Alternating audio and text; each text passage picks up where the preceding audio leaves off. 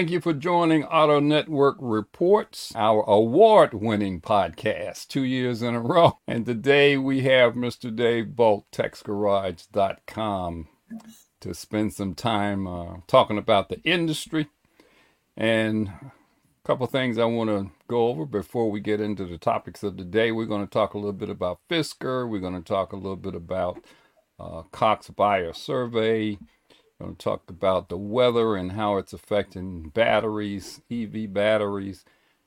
And we're going to mention the pace scale of a lot of the automotive uh, retailers out there, the people who actually did what we used to do, Dave, making $50 a week. They're now making over $200,000 a year. Seriously. average. The average. and I'm sitting here, Roosevelt. Yes, the average. So we're gonna we're gonna touch on that, but first we have a recall. Uh, Ford's recalling 200, well, 2 million rather, Explorers. The trim around the windshield uh, may disengage, which could possibly cause an accident with debris flying off and hitting somebody else's car. And as I always say, visit nhtsa.gov, enter your VIN number and see if your Explorer is under recall, or it may be under recall and you another car may be under recall and you didn't even know it.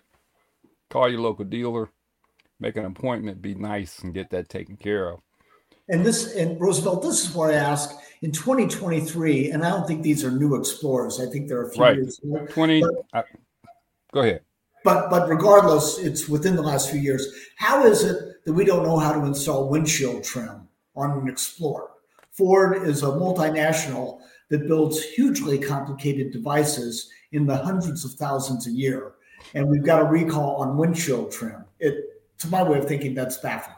Just can't understand that. Well, on the last show, we mentioned Ford, and we men- we also mentioned that in 2023, Ford had more recalls than any other car company. So they're continuing that uh-huh. in that vein. So, yeah, it, there are a lot of things we always wonder why can't they do better? Right. And this but, is def- this is definitely one of them. The good news is, relative to the news about Boeing of late, this yes. windshield trim won't fall off at 16,000 feet. Exactly.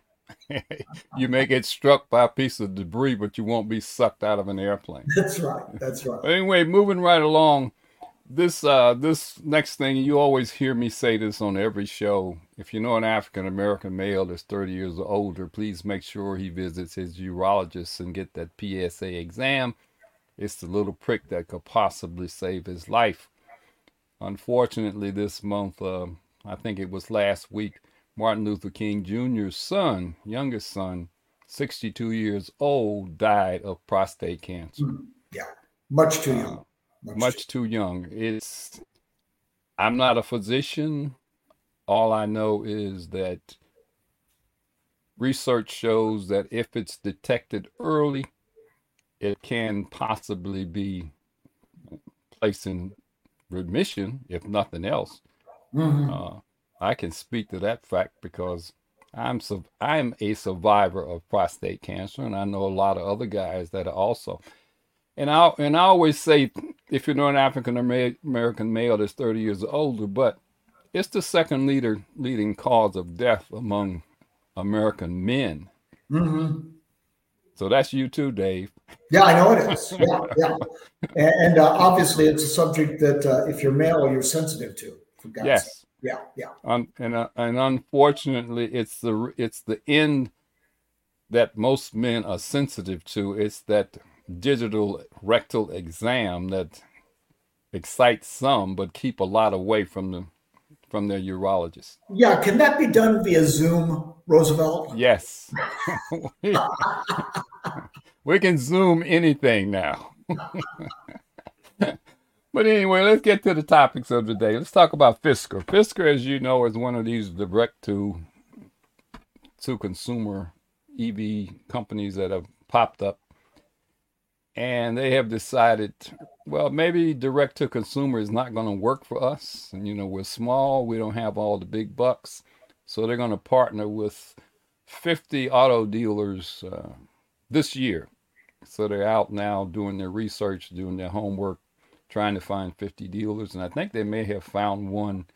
I don't remember the, the city or the state, but they may have found one that they're going to partner with. And it's going to be a partnership. And they found that's going to be one of the ways for them to increase sales and deliveries.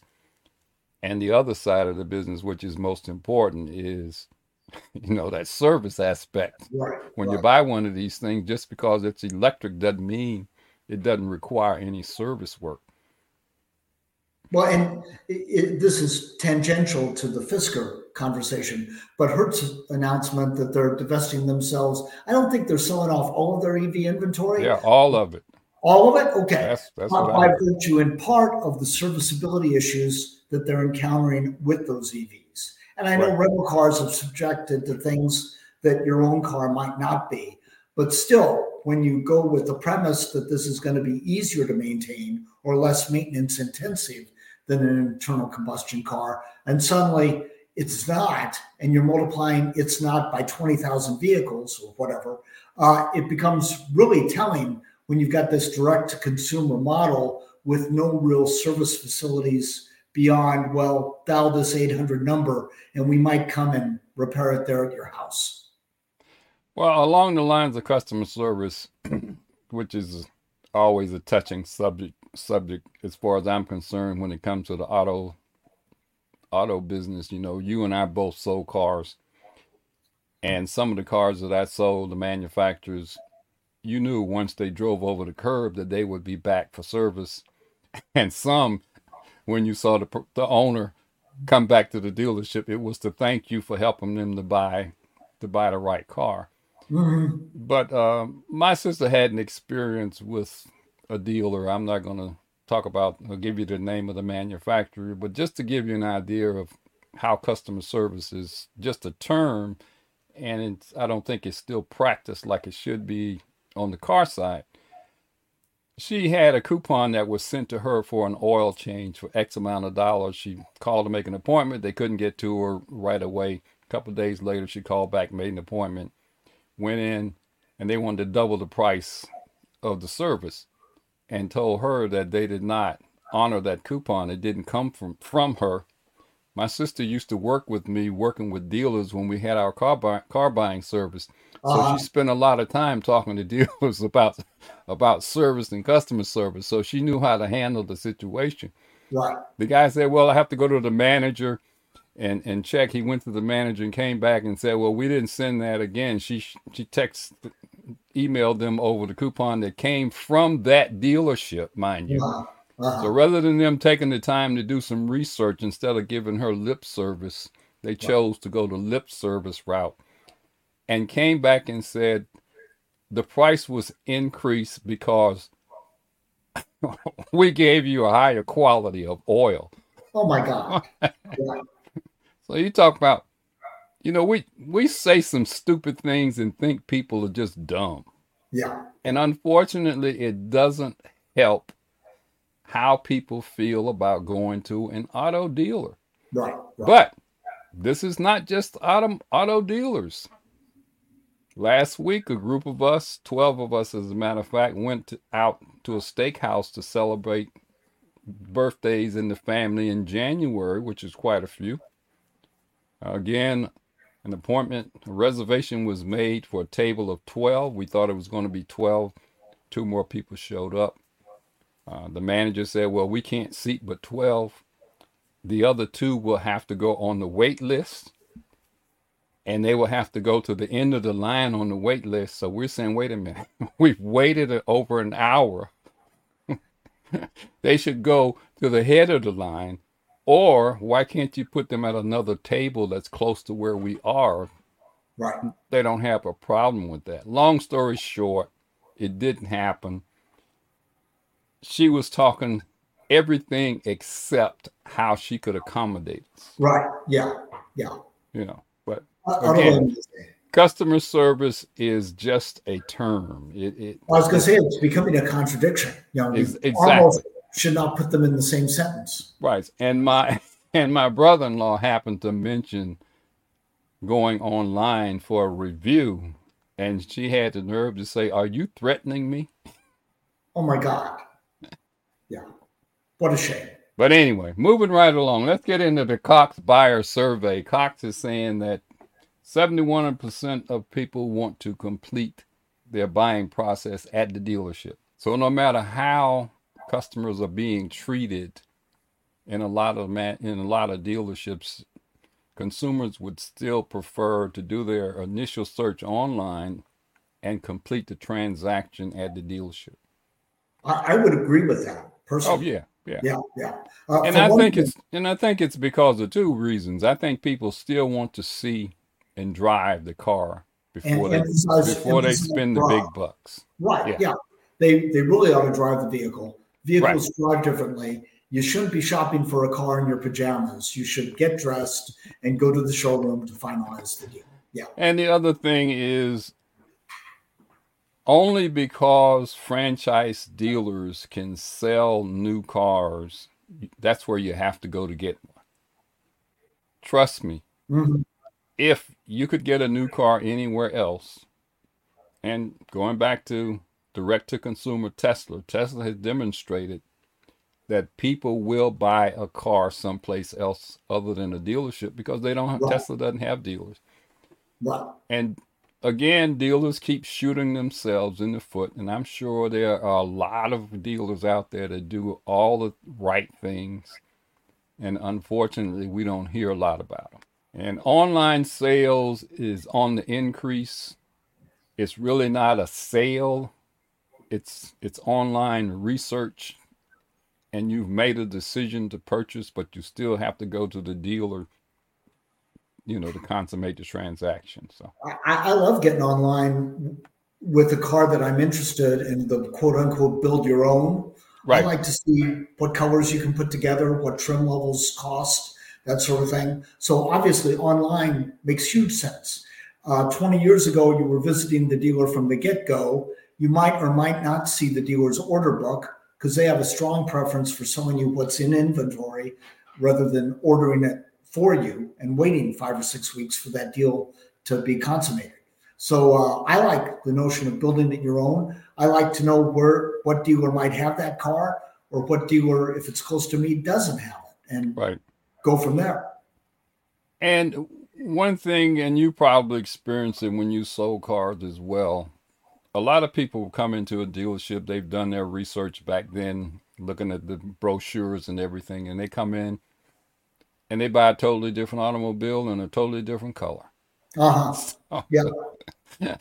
So, so if you're sitting in front of a professional, and most of these salespeople, folks, are professionals, they do this for a living. You're not going to outdo them when it comes to the sales process. Right. Right. Yeah. That's that's their business. And I don't know, you know, we talk about Stellantis all the time and the changes that they've been through, and they've recently made another change, and maybe that's why we're not seeing them at the auto shows. Uh, they have a new COO, uh, Carlos Zarlenga. I think he was in charge of their um, South America operations. Or, or Mexico? Would it have been Mexico? Mexico. I, I, I, think he did, he did some time in, in South America, Mexico, but he he has a lot of international experience, and now he's going to be the COO here in the United States. So it's going to be interesting to see what direction again Stellantis goes. It seems like what every ten years or so or less they they have a big shakeup. Well, I, I, I was going to say I think it's more frequent than that, Roosevelt, with regard to shakeups at Stellantis. But uh, but then again, it's just a lot of acquisition, reorganization. Uh, I'm still wondering when you put Stellantis in an article and don't explain right. that it constitutes what we know as Chrysler, Dodge, or what we know as Dodge, Jeep, and Ram. If you don't provide that explanation, kind of like calling it X and then immediately adding used to be Twitter. And I'm right. not sure how long that's going to continue with X. But with Stellantis, I always wonder who knows what the hell Stellantis happens to be unless you explain it. But yeah, it's a multinational. And by virtue of that, they've got a churn, an executive churn that if you follow the business is really hard to fathom. They've got a new uh, executive for Fiat in North America. Right. And uh, apparently is being interviewed about the new 500e, the electric variant of the iconic 500 that presumably they'll sell through dealerships. I'd be hard pressed to find a Fiat dealership at this point in time, even in a metro area like Washington, D.C., where I happen to live. Right. You, the Fiat signage is essentially gone. They claim to have 330 dealers nationally. I don't know where they are. And uh, the same could be said for Alfa Romeo. They're a little more visible, but in the great state of Texas, where my principal outlet is, texasgarage.com, they have a dealer in Dallas, they have a dealer in Fort Worth, and they have a dealer in Austin. This is serving 22 million people, no outlet in San Antonio, no outlet in Houston. And you want to compete with BMW, Audi, etc., from a uh, product standpoint, sales standpoint, when people can't find the dealerships in most zip codes of Texas, for God's right. sake. Yeah, crazy.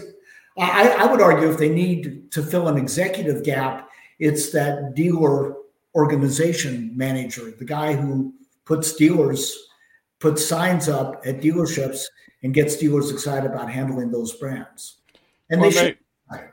Maybe they should have a conversation with BYD management over in China because they're now the number one global yeah. auto company. Well, and, and I don't know what a BYD is. I don't think I've ever seen a BYD. Right, right. Well, and Volkswagen, which is celebrating its 75th anniversary in this country, established first and foremost that regardless of the product, you better have the dealer network. The reason Volkswagen sells a few hundred thousand vehicles a year here in the US and Renault sells none is that Volkswagen was setting up dealerships in the 50s and 60s, while Renault and some of those lesser European brands were operating out of gas stations. And right. obviously, the gas stations didn't impress the buying public. Volkswagen stores did. And they've got a, uh, an organization 75 years later that's a testament to that early work. And for whatever reason, the Italians just can't get with that program. Maybe because they're Italian. I don't know. Yeah, they put they put so much passion into the product that they kind of seem to think that their work is done, and it ain't. That's I think the bottom line. Well, again, going back to the the direct to consumer model, I think it's a good model. And unfortunately, here in the United States, to sell a new car, as you have to sell it through a franchise new car dealer, and the dealers have worked years to make sure that that is a difficult hoop for you to be able to jump through and not have a dealer network. Yeah, they've got the state legislators locked up. Exactly. And right. Tesla came along at the right time and found an opening that worked for them. Right. And you're trying to find other manufacturers that are trying to jump through that that hoop and they're finding that if you don't have the big bucks, even in cases where you have the big bucks, you're not going to make it unless you have a dealer network. Right. right. And I think the only one who may su- still survive this will be Tesla. Mm-hmm. I think the others are going to have to bow down and work through dealers. And based on stock prices for the others, I think uh, the investing public has that same perception. As. I understand it, virtually all of the lesser known EV brands, you know, it's almost penny stocks at this point based on their investment value. And you know, I mentioned at the top of the show, we're talking about the automotive dealer, the retailers, and this this study shocked me when I heard that the average salary now of a retailer, that's somebody who works at a car dealer, whether it's in management or down in sales, all the way. I guess they take the average of all the employees in the dealership and they come up with an average. and it's over $200,000 a year. Good for them. That's real money. Oh, you bet it is. Yeah. Even in expensive zip codes in these right. United States, that's real money. Yeah. Now, you may be working over 40 hours a week, but $200,000 a year is that's serious money. Well, you would hope if, and frankly, I, I'm still hard pressed to imagine that salespeople as a whole are knocking on six figures. I was, uh, when I started sales in 1980, which was another lifetime ago, I was making about 50 grand selling BMWs. When I got out of business, I would have loved 12 years, 13 years later, I would have loved to have been making 50 grand selling anything, and I wasn't.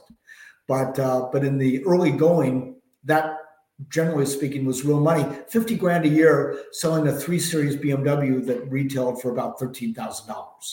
And today they retail for about 50. So if you can extrapolate and know that the, the core product is four times more expensive, everybody ought to be making 200 grand. But I doubt on the sales floor that they are. Well, when I sold cars, which was several years before you did, even though you're much younger. Yes, thank you. it's that olive oil. yeah, yeah, and the and the background. Yeah. But we did have a couple of guys that were making over a hundred thousand dollars a year. Good for them.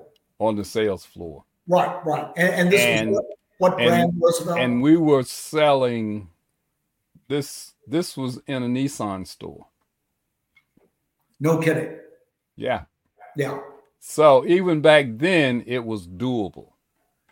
Well, I, I was going to say when my folks, I was watching my folks buy cars in the 60s and early 70s, and typically it was GM product.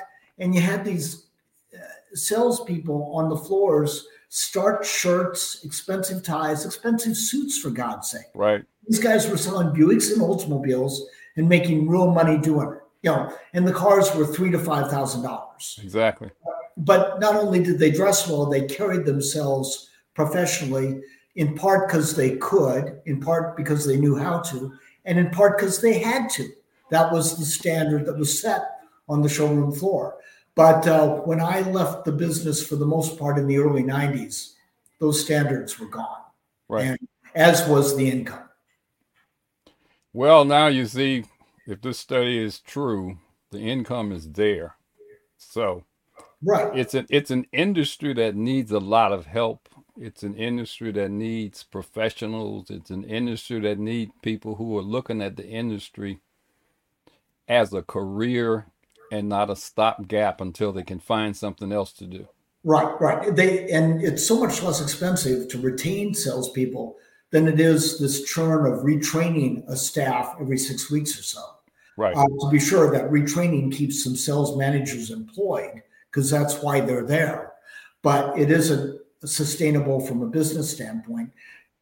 Shorten the hours so that more women can get into the workforce, more family people who bring a stability to the environment can be in the workforce.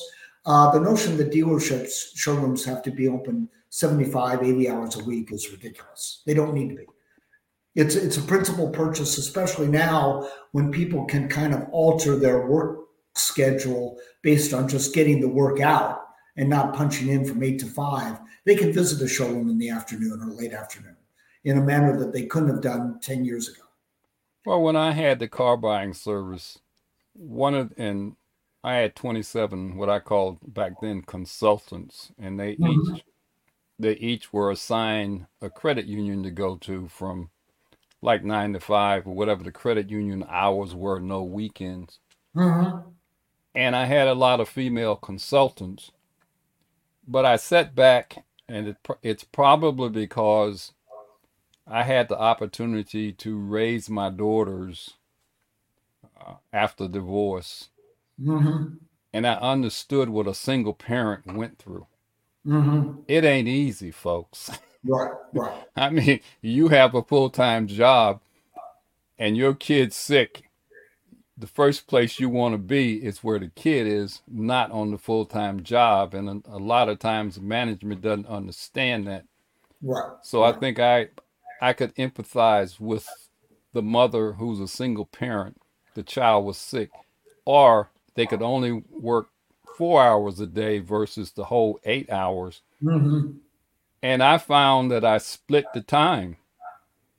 I would find somebody who, okay, say I can only work from nine to three or nine to two or nine to 12, I say, okay, let's find somebody who can work the rest of the day. Right, right. And I would have two different consultants going to the same credit union, hmm and they were happy. They, you know, they did excellent work.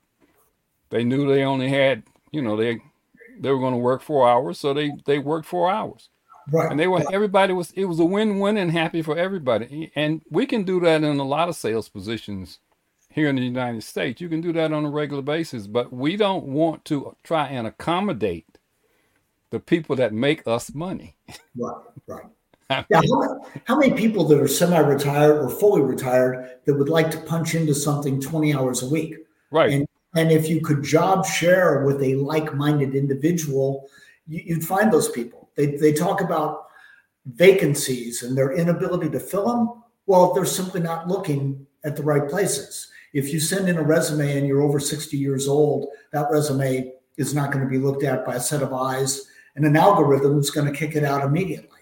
And there are people that don't want 45, 50 hours a week, right. but they'd be thrilled with 20 to 30 hours a week. You know how many how many parents have you heard talking about their kids? They didn't know what what they were doing. You know, why don't you go out and get one of those good government jobs? Mhm. Mhm. A nine, in in essence, a nine to five. Right, right. And and they will excuse absences if your kid is ill. Right. Right. But you, but to be sure, you won't make two hundred thousand dollars a year unless you're a Supreme Court justice. maybe, maybe.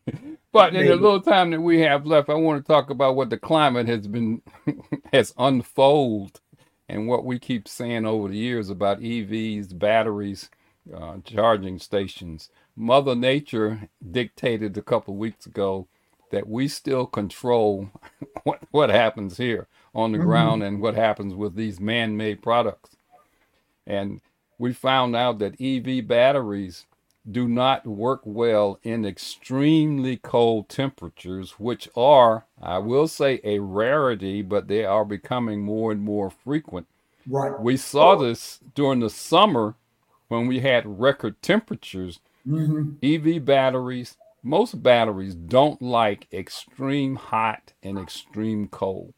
Did you read what the degradation was for battery range in extreme cold? I, I know there was a lineup of Teslas at their EV charging stations, uh, but but I guess I didn't go into the weeds with The regard to report that I saw, I think the Audi e-tron only lost 16%, okay. and I think the Tesla batteries, if I'm not sure, were as much as 30%. And of course, Tesla's recently realigned their range expectations based on consumer complaints anyway. Right. Yeah, yeah. So it's some it's it's another issue that consumers it's well it's really not an issue. It's something else that you have to be concerned with Right. if you're looking to buy an EV. Yeah, and again, it kind of gets back to home charging or reliable access to charging at work rather than relying on the infrastructure or lack thereof that's out there in, available to the motoring public. Right. And Yeah. you know, unfortunately, consumers heard about this the wrong way Mhm. because Mhm. now everybody's going to be thinking, well, if I'm living in a cold area, my battery's not going to work like it's supposed to. Right. Well, And the yeah, follow-up story was, which was just, which is just starting to come out, is how you can precondition your battery so that these things aren't as severe as they were a couple of weeks ago. do you cover them with Vaseline like NFL players? Yeah, you wrap them in a plastic bag and No. What, what is what is the uh, key? pre. I think some of the man, some of the manufacturers now have um, the way to preheat the battery, Okay. Okay. and t- part of the story was preconditioning the battery for the heat, which means, I guess, warming it up a little bit before you take it out on the road and go on the trip. Just like people get in a gasoline car and turn it on and go in the house, or they start it remotely and go in the house and let it warm up. Yeah, well, and engine block heaters. You know, if you live Exactly. in Minnesota, your car has an engine block heater. Exactly. Right, right. But the stories didn't cover any of that.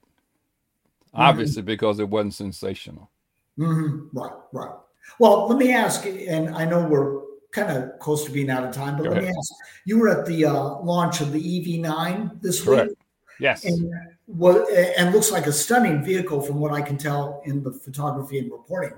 But uh, was the slowdown of e- or the reduction of EV interest was that addressed during the presentation by Kia, or are they just kind of blowing and going and happy with the way things are?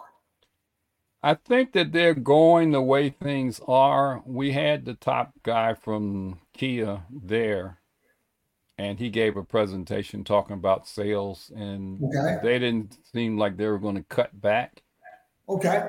Uh, the EV9 is it's it's phenomenal uh, for an electric vehicle of that size and of, of that it's three that- rows. yeah of that weight.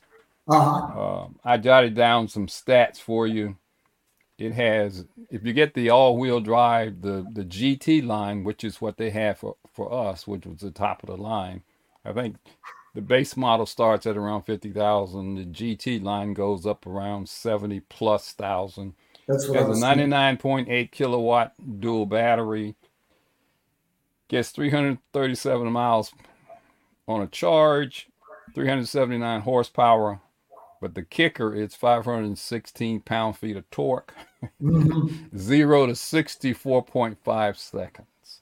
Did it feel fast? It's fast. Yeah, yeah. If you've been in an EV, EVs will snap your neck Right. right. because it's instant torque. hmm And a lot of people will think that it's the horsepower that makes people feel that the car is really fast. But it's the off the line torque. But it's that off the line instant torque, and this car has that off the line instant torque. My only complaint about it is the B pillar is extremely thick and wide, so you have a blind spot if you if you're an old school driver that looks over your shoulder to make sure that there, that Right. there is nobody in the lane rather Right. than using the technology or in addition to the technology. Mhm. Of course, now with it- the zero to sixty time in four seconds, you can be ahead of the traffic. Yes. You don't need, you need- don't need to sit in traffic. But you know, if you're always ahead, there's somebody behind you, so you have Yeah. to be looking back. True enough. True enough. And uh, did you feel the weight of the vehicle? All, all EVs are typically heavier. I mean, that's a heavier vehicle than a Telluride is, which is probably, uh, from a footprint standpoint, pretty comparable. But it probably outweighs the Tel- Telluride by a half ton. Well, Did it it outweighs it. It has more interior space, and no, I didn't find I didn't find the cars being heavy. Okay. You know, I I remember driving the original Hummer when it came out, and you're on an interstate. After a while, you you, you don't even realize that you're in a Hummer. Uh huh. it feels it feels like a regular car to you until you you know you see how until you notice how much of the lane that it took up. Now, was this the was this the H one? yeah. Did you did, did you have the enemy firing at you, or was this a? Yeah, all the cars were saying, "What in the world?" All the drivers saying, "What in the world is he doing on the road with that thing?" I was gonna say I remember seeing those at, at toll booths. Yes. You know, and, and literally there was just inches between the width of the vehicle and uh, what they had set up because those people designing the toll booths had no idea an H1 would eventually That it's coming, yeah. But no, it's I didn't find it to be overwhelming on the road. Uh-huh. I found it easy to handle. Uh, I, I I know it it's has bigger. excellent braking, stopping power, so they Right. took that into consideration. I, I love on the Telluride, uh, which is a three row crossover. I love the footprint because it feels smaller than it actually Right. is. And Right. I, I see that in a lot of Kia platforms that they drive smaller despite offering a lot of room inside. But no, I think that if they can get, and I always say this, if you can get the consumer behind the wheel, they'll sell every one they can make. Right, right. And behind the wheel, can I say this? Having just been at the Washington Auto Show, Okay. behind the wheel is not an EV test track at a convention center. I mean, I understand if you've never ever been behind the wheel or sat in an EV, there might be some education in that. I would not wait in line for an EV test track drive at a car show. I would get a dealer list and I would visit a dealer that had one in stock and I'd go for a genuine demonstration drive. Go to Hertz. Well, now go to now go to Hertz. go to Hertz. They have they have a few sitting around. Yeah, but they'll try it next month. They'll be gone. yeah. Yeah. But anyway, I want to thank Dave for taking the time. I know out of his busy, busy schedule. Well, and I may not be here next week, Roosevelt, because That's I'm okay. going to become I'm going to become a two hundred thousand dollar a year car guy. yeah, it's, it's not something to sneeze at anymore. You know, you have to take that into consideration. Yeah, but then, And in the car sales, age is no barrier, I don't think. Oh, yes, it is. yeah, the barrier is do I want to do this? Yeah, it's there's a barrier. Yeah, if if I could job share with three other like-minded people, Three other. which would still be twenty hours a week, Exactly. because it's an eighty-hour show. right. But anyway, I want to thank those of you who are watching the live podcast. I want to thank those who are watching the replay, replay rather. And I always ask that you visit the social sites of each one of the panelists. In this case, it's Mr. Dave Boldt, TexasGarage.com. That's txgarage.com. And we love the clicks, Roosevelt. We love the clicks. Yes. Yes. And as always, if you know an African American male that's 30 years or older, make sure he visits his urologist and get that PSA exam. And I send my condolences out to the, the King family. Please buckle up. Don't drink and drive. Please buckle up. Don't text and drive. See you next week, Dave, maybe. You bet. Take you, care. You will, you will, Roosevelt. I'm not going to get hired. Thank you. Bye bye.